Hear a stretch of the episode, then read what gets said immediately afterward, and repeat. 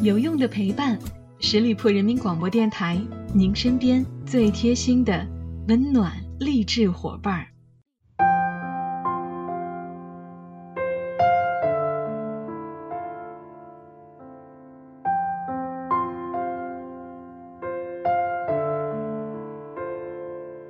有用的陪伴，十里铺人民广播电台，您身边最贴心的温暖励志伙伴儿。朋友们。这里是每周一与您不见不散的名人风范，我是你们的老朋友小五。莎士比亚曾经说过：“生活就像是傻子在讲故事，充满了喧哗与骚动。”Beyond 能够进娱乐圈，应该感谢刘卓辉。一九八三年，Beyond 参加吉他杂志举办的大赛，凭借《Brain Attack》夺得了冠军。时任现代青年人周报总编的刘卓辉要约他们一个访谈，结果访谈还没写出来，杂志社先倒闭了。而两年之后，Beyond 的演唱会，刘卓辉跑去看，带回了一本场刊，被租住在他家的陈建天看到了。日后签约黑豹，捧红郑钧，当了王菲经纪人的陈老板翻了翻 Beyond 自己印的场刊，觉得这几个小子很有意思。年底。Beyond 为香港摇滚鼻祖乐队 Rosa Band 暖场，陈建天也在。站在观众台上，他望着黄家驹，想：终有一天，他们会火的。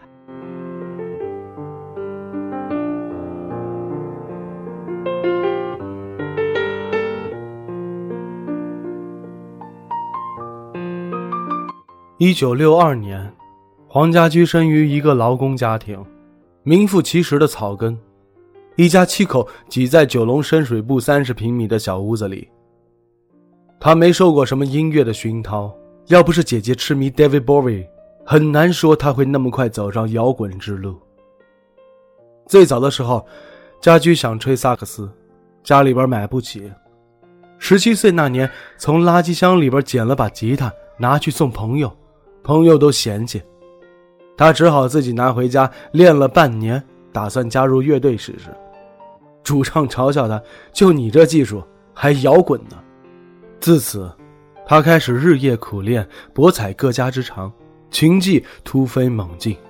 正巧当时乐队刚解散，那叶世荣在寻找知音，通过了琴行的老板介绍，一九八六年秋天的一天，两人见面了。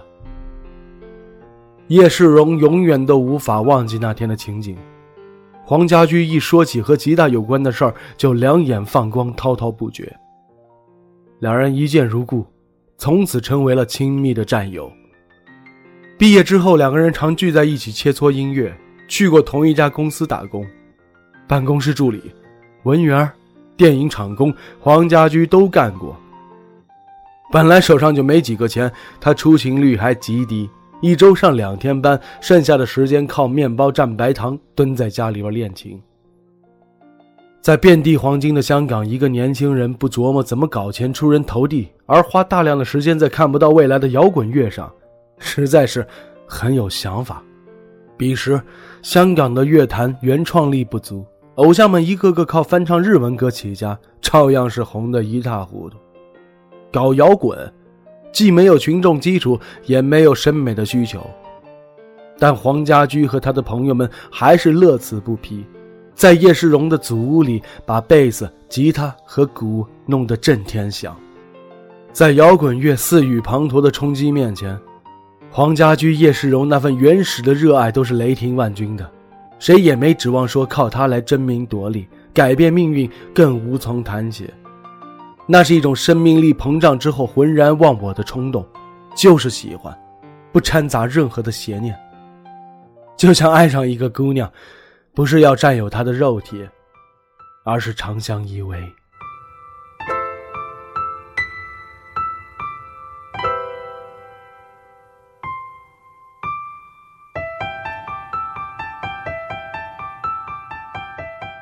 初代的 Beyond 成立是在一九八三年。名字是主音吉他手邓伟谦起的。那年他们拿下了吉他的冠军，有了固定的粉丝。但要是靠着摇滚吃饭，无异于是痴人说梦。不久，邓伟谦为了生计而离去，黄家驹只好拉着弟弟入伙了。当时他们的排练已经有粉丝来送饭了，或许这让 Beyond 看到了一些希望，靠音乐生存的理想出露光芒。所以，他们不但没有妥协于柴米油盐的苟且，反而决心走出地下，想让更多人看到 Beyond 的存在。理想是丰满的，现实却很骨感。一九八五年，乐队自费举办了《永远等待》演唱会。活动开场之前，又一位成员离队了。黄家驹说服给他们设计演唱会海报的黄贯中加入。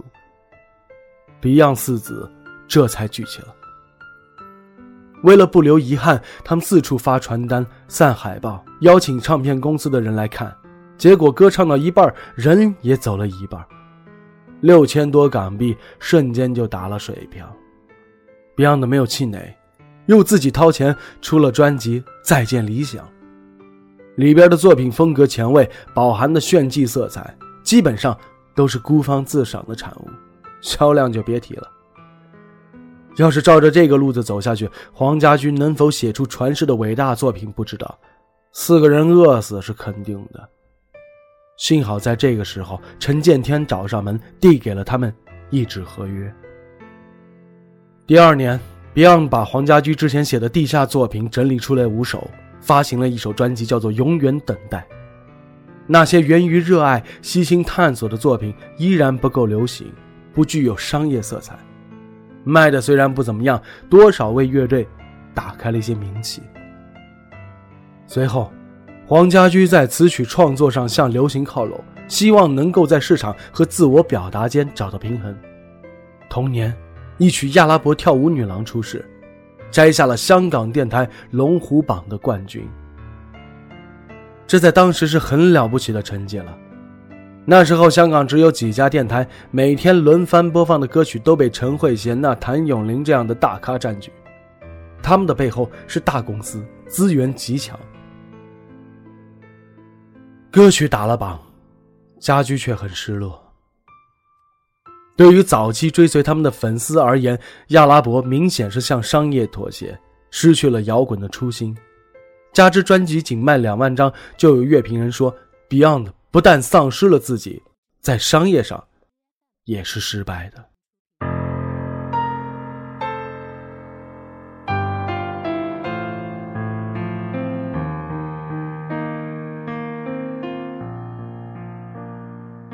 一九八八年。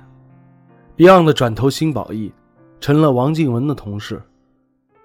做《秘密舞台》这张专辑的时候，黄家驹将八六年写的一首名为《长江》的曲子拿出来，请刘卓辉填词。当时，刘卓辉刚刚去台湾探完亲，见到了颠沛流离二十年的老兵叔公，很受触动。填完词之后，将歌名改为《大地》。那一年，《大地》入选了香港十大劲歌金曲。和那些带有批判色彩、关心社会问题的摇滚不同，大地很有家国情怀，而且旋律朗朗上口。这首歌的成功为家驹写歌提供了新思路。陈建天告诉他：“摇滚不一定要愤怒，也能正能量。你写励志歌曲可以振奋人心，可以激发斗志，也可以表达伤感和无奈。”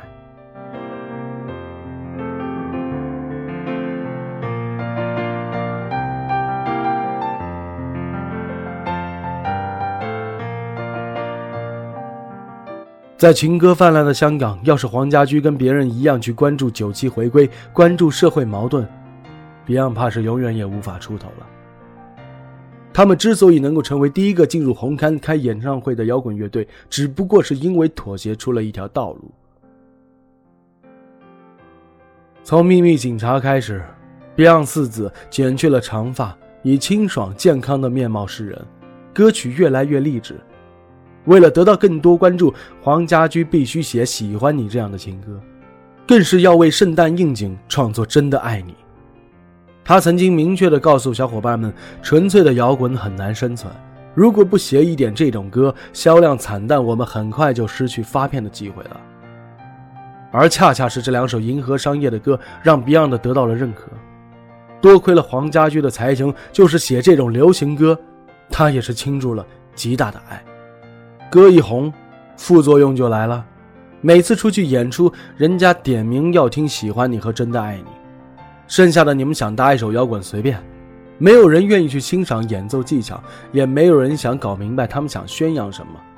为此，弟弟黄家强很长一段时间都郁郁不乐，上台表演都心不在焉。可即使弹错了，台下也没有人知道。而他们试图以流行的姿态为香港民众普及摇滚的魅力，说到底，这种努力。是失败的。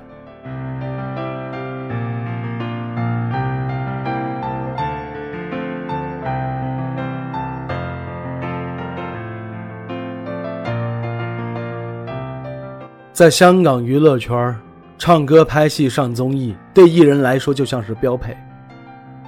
像朴树这种厌恶圈子文化的，那你就别吃饭了。Beyond 走红之后，少不了参加各种无聊的聚会，做各种脑残的游戏。一些门面社交搞得他们是不堪甚忧，于是写了一首《笔面派对》来表达自己的不满。黄家驹直言：“香港只有娱乐，没有乐坛。”这句话是 Beyond 生存的尴尬之处。黄家驹坚持原创，到头来不如流行歌翻唱来的火。他们想通过创作让更多人认可的歌来获取话语权，再做回摇滚，显然太过天真了。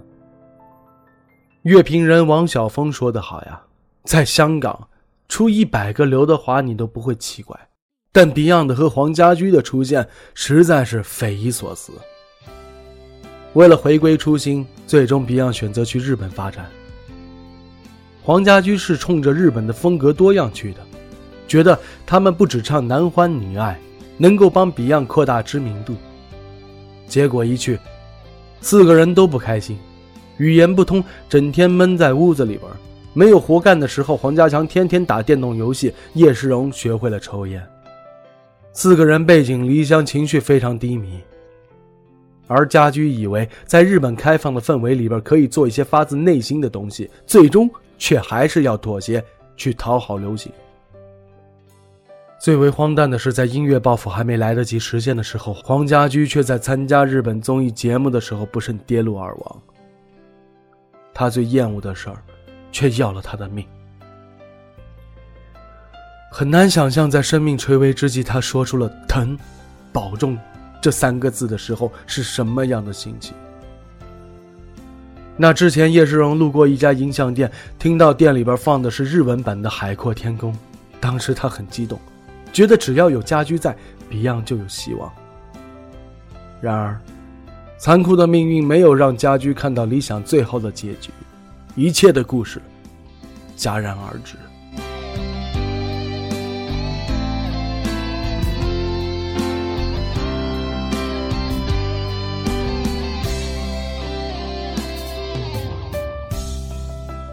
试想一下，如果家居还活着，后来的他会变成什么样？在日本发展的顺利还好，要是回香港，要么颓了，要么就跟大张伟一样，把音乐理想先放到一边，试着去讨好这个世界。人年轻的时候，谁不是想爱、想吃、想变成天上半明半暗的云朵？可最后，都他妈一天天老去，奢望消逝，变得像挨了锤的牛一样。君不见。多少年轻的时候想着一生放纵爱自由的人，最后都把自己给洗刷刷了。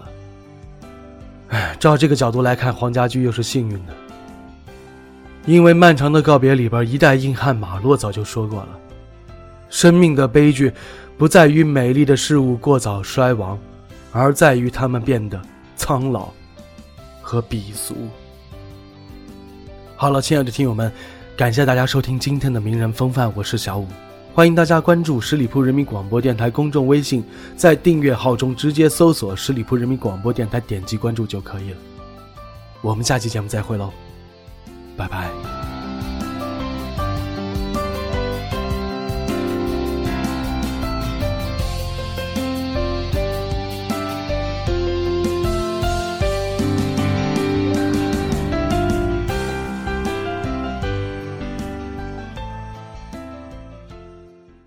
本期节目由十里铺人民广播电台制作播出。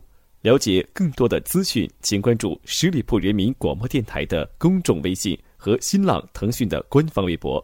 感谢收听，我们明天再见。